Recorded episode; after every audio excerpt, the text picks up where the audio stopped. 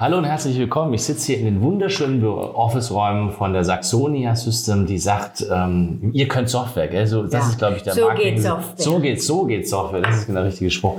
Und ich sitze hier mit der Viola Klein zusammen, ähm, äh, Mitgründerin der Firma vor 20 Jahren, glaube ich, gell? Noch länger. 1994 haben wir die IT-Firma gegründet. Und selbstständig sind wir seit 1990, seitdem es möglich ist. Also quasi seit der Wende damals. Mhm. Und ähm, ich habe äh, die Viola gefragt, ob sie uns ein bisschen erzählen ähm, würde, was eine Firma erfolgreich macht. Weil sie ist ja Gründerin, erfolgreiche Unternehmerin, eine der besten Netzwerkerinnen, die es so gibt. Die, also ich, ich glaube, die kennt jeden, vom Bundespräsidenten bis, keine Ahnung, zu mir. Ähm, also, und ja, vielleicht, Viola, erzähl doch mal ein bisschen über dich. Ähm, wie das damals war in der, in der, in der Wendezeit. In der großen Wie das überhaupt Wendezeit. losging, wieso du überhaupt ein Unternehmen gegründet hast. Das würde mich echt interessieren. Na, ganz einfach. Also ich glaube, so zur Wende war ich eine der ersten Arbeitslosen, die es gab in Dresden. Und äh, war damals zu Hause im Babyjahr. Für alle, die, die nie aus dem Osten kommen, das war so eine Zeit, da hat man ein Jahr bezahlt für ja, das erste Lebensjahr des Kindes. Konnte man zu Hause bleiben. Super. War eine schöne Sache damals. Ja, und dann ähm, war ich politisch nicht mehr ganz korrekt. Ne? Und mir war klar, äh, wenn die Wende nie gekommen wäre, ich hatte keine Ahnung, wie es mit mir weitergeht. Also mir war klar, im Kindergarten, also in der Volksbildung kann ich nicht mehr arbeiten. Und nach der Wende hat sich das bestätigt. Da war dann plötzlich Einstellungsstopp. Heute aus dem Rückblick sage ich, es war eine super Entscheidung. äh, wobei mir meine Arbeit mit Kindern Spaß gemacht hat. Also das war eine tolle kreative Arbeit. Aber ich musste natürlich nachdenken über das neue System, was ja so völlig anders war. Ne? Neues Geld, neue Gesetze, äh, ja auch neue Wertvorstellungen, andere Maßstäbe. Ja, und dann ähm, pff, war die Sorge bei mir, finde ich denn was? Ja, aber wie kommt man von der ähm, Arbeit mit Kindern zur Softwareentwicklung? Ich meine, ich habe eine ähnliche Idee, äh, Werdegang, aber Ja, das ist, äh, das braucht seine Zeit, ne? Ähm, nachdem ich so zwei, drei Sachen probiert hatte, ähm, hatte ein Freund äh, mich angesprochen und hat gesagt, du, ich habe einen Kumpel, den musst du kennenlernen. Ich war damals Assistentin der Geschäftsführung einer Erwachsenenqualifizierung. Und dann lernte ich Andreas Mönch kennen. Und wir haben, glaube ich, genau na, drei Stunden gebraucht, um uns zu verständigen, um klarzustellen, wir können miteinander. Und ja, nach zwei Tagen bin ich dahin und habe gesagt, Andreas, wir machen das. Und wir haben genau mit Erwachsenenqualifizierung angefangen. Und wir mussten uns damals entscheiden und auch äh, sehr fokussieren. Dinge machen, die andere sich nie getraut haben. Wir haben ganz wilde Konzepte aufgestellt. Die haben auch alle funktioniert. Hast du ein Beispiel? Beispiel. Also in einer Zeit, äh, wo das also noch nicht so opportun war, haben wir ein spezielles Programm für Frauen, die ein Unternehmen gründen wollen, ins Leben gerufen. Oder wir haben äh, jungen Hochschulabsolventen eine Möglichkeit gegeben, ähm, das Land China kennenzulernen, die Sprache kennenzulernen und die Basics für einen Handel mit China zu erlernen. Und innerhalb von anderthalb Jahren waren die dann Vertriebsexperten für China. Und die sind alle in super äh, Stellen reingekommen. Aber, aber das klingt so, dass ihr einfach Sachen gemacht habt, von denen ihr auch nicht wirklich Ahnung hattet, oder? Also es, Doch, doch, doch. Wir haben ja auch mit Russland angefangen. Nebenbei hatten wir dann eine Niederlassung in Moskau, haben für die russische Weltraumagentur gearbeitet. Also solche Dinge, ganz wild. Das brauchte jetzt richtig viel Zeit, um dir das mal auseinanderzunehmen. Es war wirklich eine wilde Zeit. Also Erwachsenenqualifizierung und mit der Spezialisierung Hochschulbereich, das war unser, unser Ding. Äh, uns war ganz schnell klar, ohne Computerkenntnisse wird das alles nie funktionieren. Also haben wir einen, einen, Schwerpunkt gesetzt, auch in äh, Vermittlung von Computer- und IT-Kenntnissen. Und mein Geschäftspartner ist Informatiker und äh, Elektrotechniker und war damals an der Hochschule in, in Dresden an der TU äh, als Dozent. Und der hat natürlich äh, gedacht, da geht mehr. Und wir waren so die ersten, auch die ersten Partner von Microsoft, von Hewlett Packard und, und, und. Wir haben also schon zu einer Zeit, wo das noch gar keiner wusste, dass das geht, haben wir Industriezertifikate ausgegeben. Ja, aber wie habt ihr das gemacht? Also ich meine, ähm, das eine ist zu sagen, ich setze auf Microsoft beispielsweise, war ja, war ja damals eine gängige Idee in den 90er Jahren, zu sagen, ich suche mir... Na, Anfang der 90er Jahre nicht. Nee. Okay, und, ja. und, wie habt ihr das gemacht? Also wie bist du da hingelaufen und hast gesagt, ich will jetzt hier der Partner von Microsoft werden, oder wie? Genau. Also, Microsoft hatte eine Einladung, das ist eine tolle Geschichte. Die hatten eine Einladung gemacht für Unternehmen in Sachsen mit der IHK zusammen und wer, die da so alles, äh, damals gab es diese komfortablen Datenbanken noch nie, ne? Und wir hatten auch so eine Einladung gekriegt und äh, ich denke, Mensch, Microsoft und die wollen hier äh, Information at your fingertips hieß die Roadshow. Da dachte ich, da gehe ich hin. Blöderweise hatten die das in Dresden gemacht, in dem ehemaligen Weiterbildungszentrum der Stasi. Nun kann man sich ja vorstellen, dass da kein Mensch hingegangen ist. Es waren neun Leute da und erwartet hatten die tausend. Nee. Ja. Und äh, es ist so eine wilde Geschichte und der damalige Marketingchef von Microsoft, Edwin Feldner, der wollte den Osten erfreuen, der wollte Kontakte machen und sowas und war völlig perplex, wieso da keiner kam. Ja, ich bin, habe sofort gesehen, das ist der Chef, der hatte so einen schönen roten Schal um. Bin dahin und habe gesagt, nee, das wird wohl nicht werden. In dem Haus kann man das nie machen. Da habt ihr die falsche Agentur genommen. Ja, renommierte Agentur, aber aus Westberlin, die keine Ahnung hatten, wie der Osten funktioniert. Okay. Und dann habe ich zu dem gesagt, hör zu. Ich habe mir genau angeguckt, was ihr macht und ihr passt zu uns und ich habe da eine Idee. Ich organisiere euch ein Unternehmertreffen hier in der Region und wir erwerben Partner und arbeiten zusammen.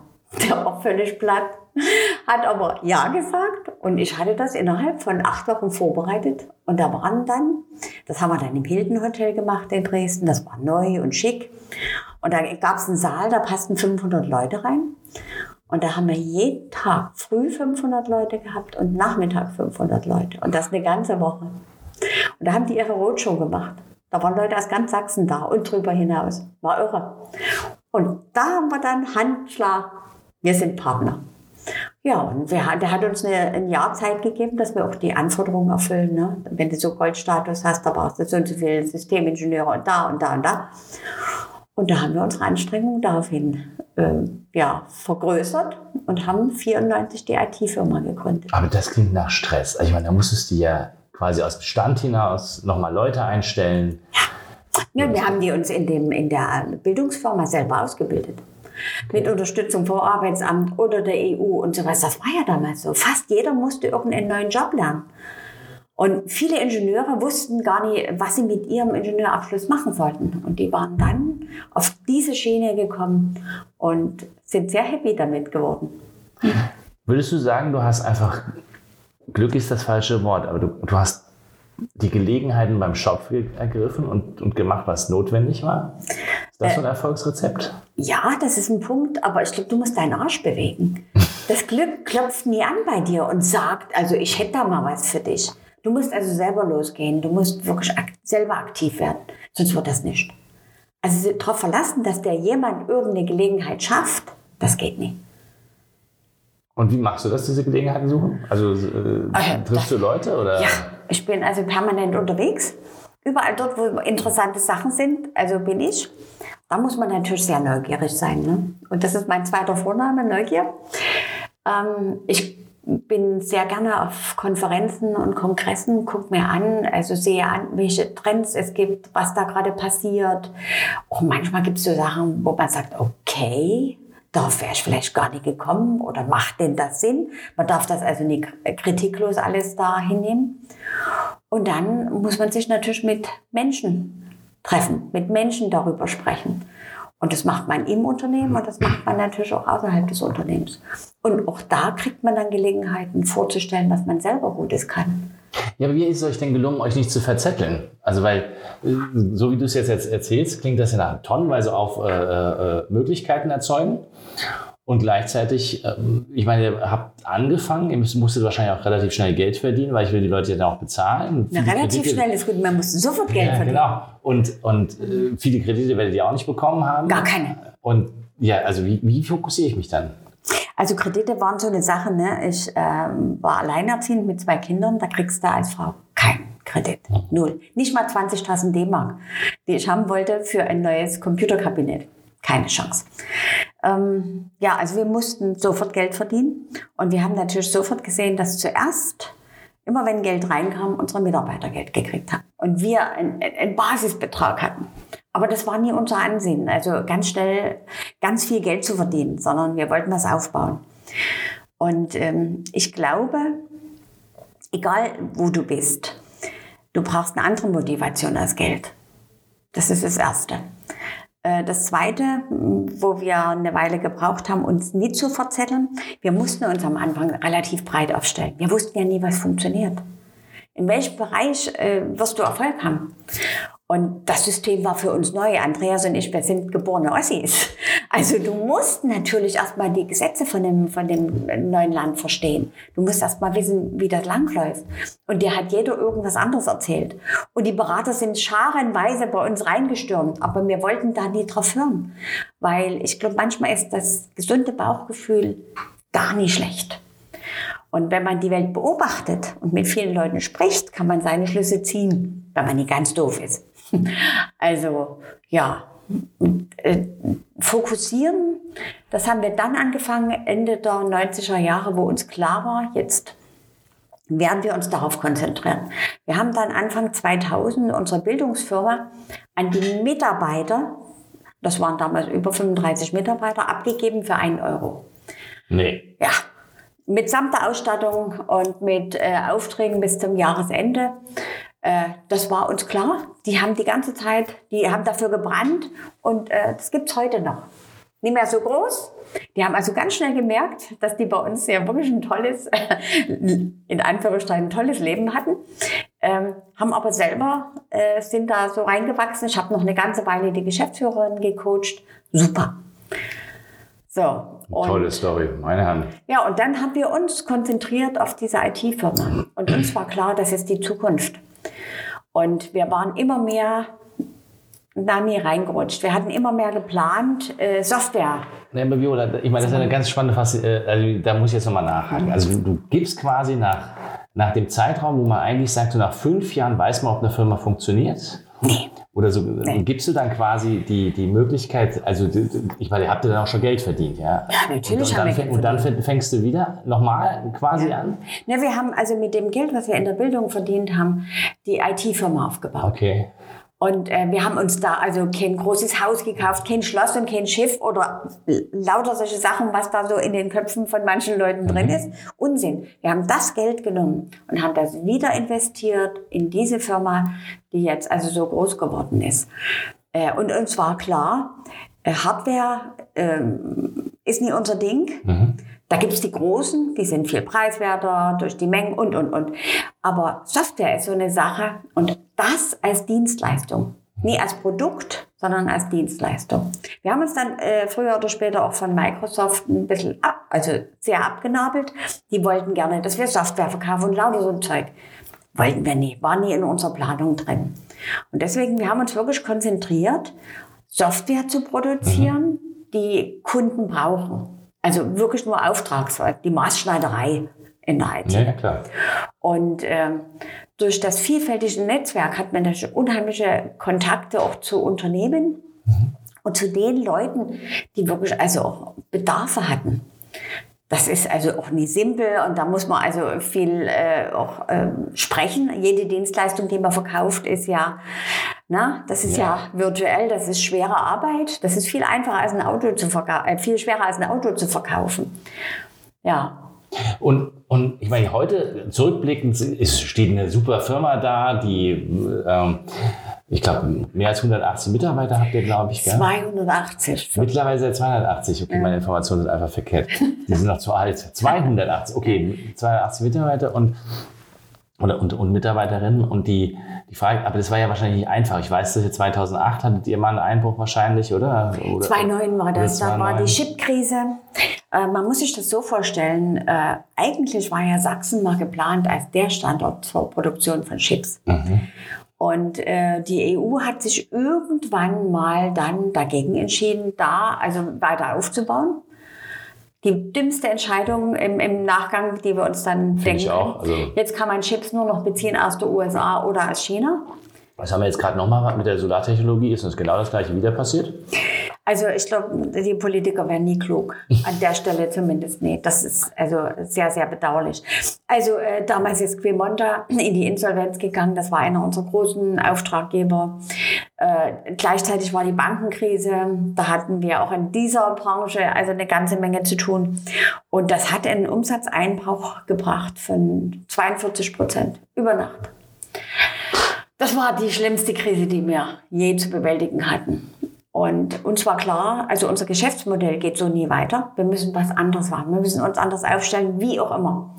Wir haben uns also hingesetzt, Andreas und ich haben Kassensturz gemacht und uns war klar, bis zum Jahresende kommen wir. Das war im Februar. Aber so weiter, nee.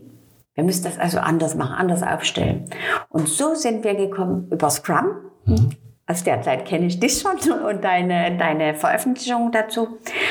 Und ähm, ja, und natürlich auch über agiles Aufstellen, agiles Management. Wir haben das dann wirklich also in Learning by Doing uns selber beigebracht, haben ein Strategieteam ins Leben gerufen. Dem gehören heute zwölf Leute an. Und ähm, ja, und dieses Team ist verantwortlich für Produktion, Umsatz, ähm, Entwicklung, Weiterentwicklung, Mitarbeiter und, und, und.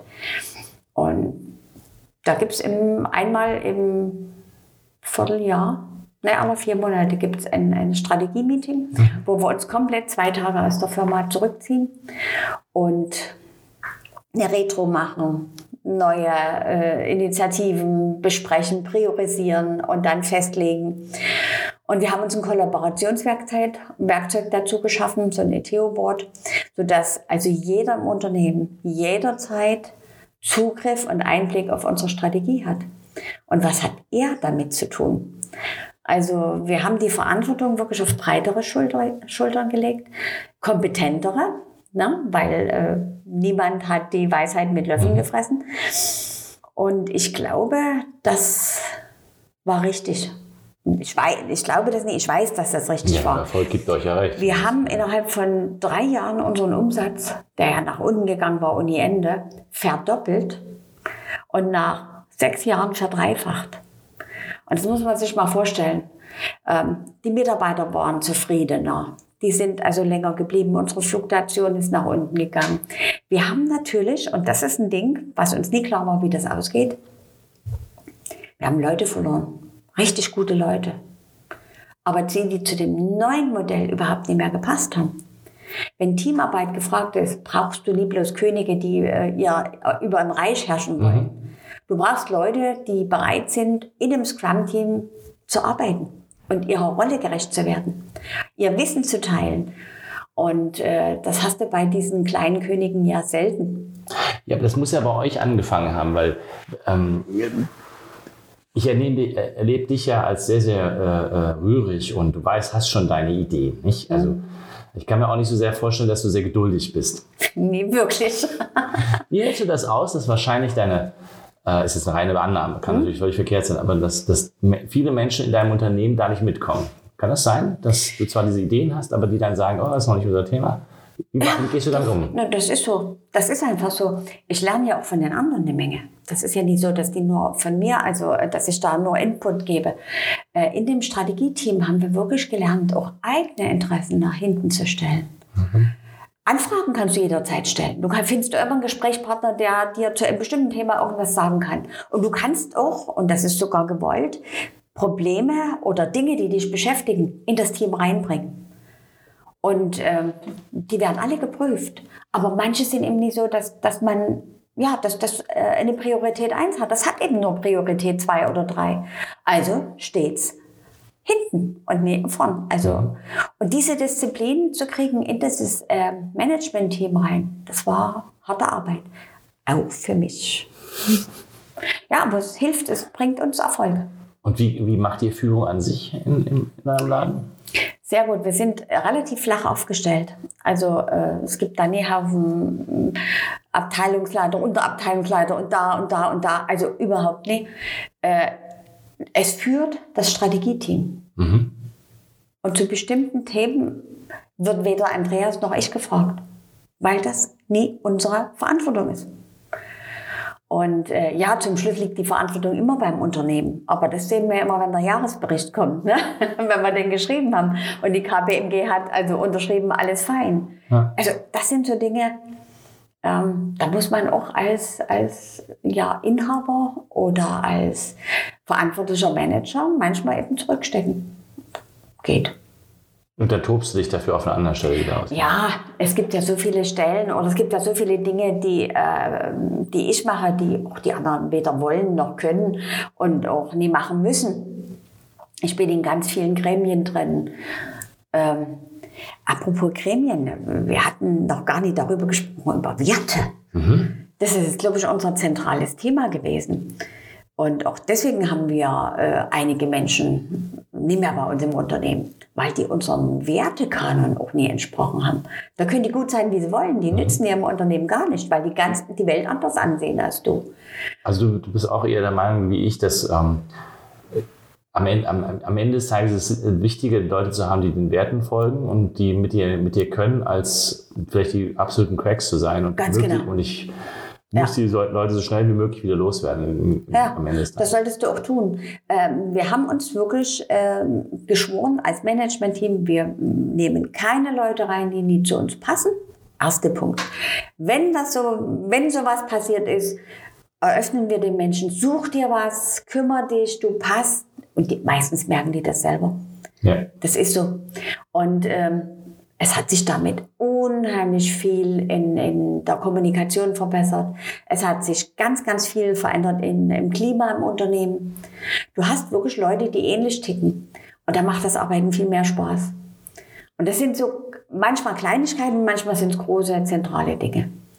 Wie geht ihr mit dem, weil ich weiß, die ist ja das, das äh, ähm, das Thema Frauen und Frauen im Management sehr wichtig. Wie geht ihr mit Frauen in eurer Firma um? Ist das, haben die, haben die spezielle, also schaut ihr dann nach Parität oder, oder habt ihr so 50-50 Regeln oder, oder machst du das nach Gefühl oder ist es, ist es entstanden oder passiert es einfach oder das würde mich noch interessieren. Das ist ganz schwer, weil es gibt nun mal in der IT weniger Frauen. Mhm. So. Also nun könnte man sagen, man lässt das alles so. Nee, ich kümmere mich sehr, also was Schulen, Hochschulen und sowas betrifft. Es gibt Programme, die wir fahren äh, mit, äh, mit den Universitäten in Sachsen, aber auch in Berlin hier an der HTW gibt es einen tollen Studiengang, da hänge ich mich mit rein und unterstütze die Professoren. Ähm, ich glaube, das ist ein Thema, was auch gesellschaftlich mehr diskutiert werden muss. Frauen in MINT-Berufen oder Mädchen in MINT-Berufen. Ne? Eigentlich sollte man da im Kindergarten schon oder vorher anfangen. Äh, das hat was mit Sozialisation zu tun. Seit kurzem bin ich äh, Honorarkonsul von Finnland. Dieses Land ist weiblich ohne Ende. Warum ist das so? Das will ich mir angucken vor Ort. Äh, wenn ich mir die Regierung angucke, die den Koalitionsvertrag gemacht haben, sind vier Frauen. Irre. Und in der Regierungsverantwortung sind 60 Prozent weiblich. Was machen die anders? Also die Selbstverständlichkeit, dass Frauen das Gleiche können wie Männer, ist dort deutlich besser ausgeprägt. Woran liegt das? Ich habe da gestern eine heiße Diskussion gehabt und ich glaube, äh, in Deutschland uns ist nicht klar, äh, dass es für die für das Land viel besser wäre, wenn viel mehr Frauen in bestimmten Stellen mehr Verantwortung hätten. Erster Punkt. Nie weil die Frauen die besseren Menschen sind, aber die haben einen anderen Blick darauf. Ja, klar. Ja. Na, ich habe da so einen bösen Spruch. Äh, 2010 oder 2009, wenn die Lehman Brothers, Lehman Sisters gewesen wären, wäre das nie passiert. Ja, die Verantwortung äh, zu übernehmen, wenn man sie spürt, ist auch so ein typisch weibliches ja. Verhaltensmuster. Ich glaube, die, die Gesellschaft muss sich viel, viel mehr auseinandersetzen mit solchen Dingen, Männer und Frauen. Bei uns ist es Usus, es gibt keine Meetings nach 17 Uhr. Punkt. Ah, ihr habt da strukturell auch was getan. Ja.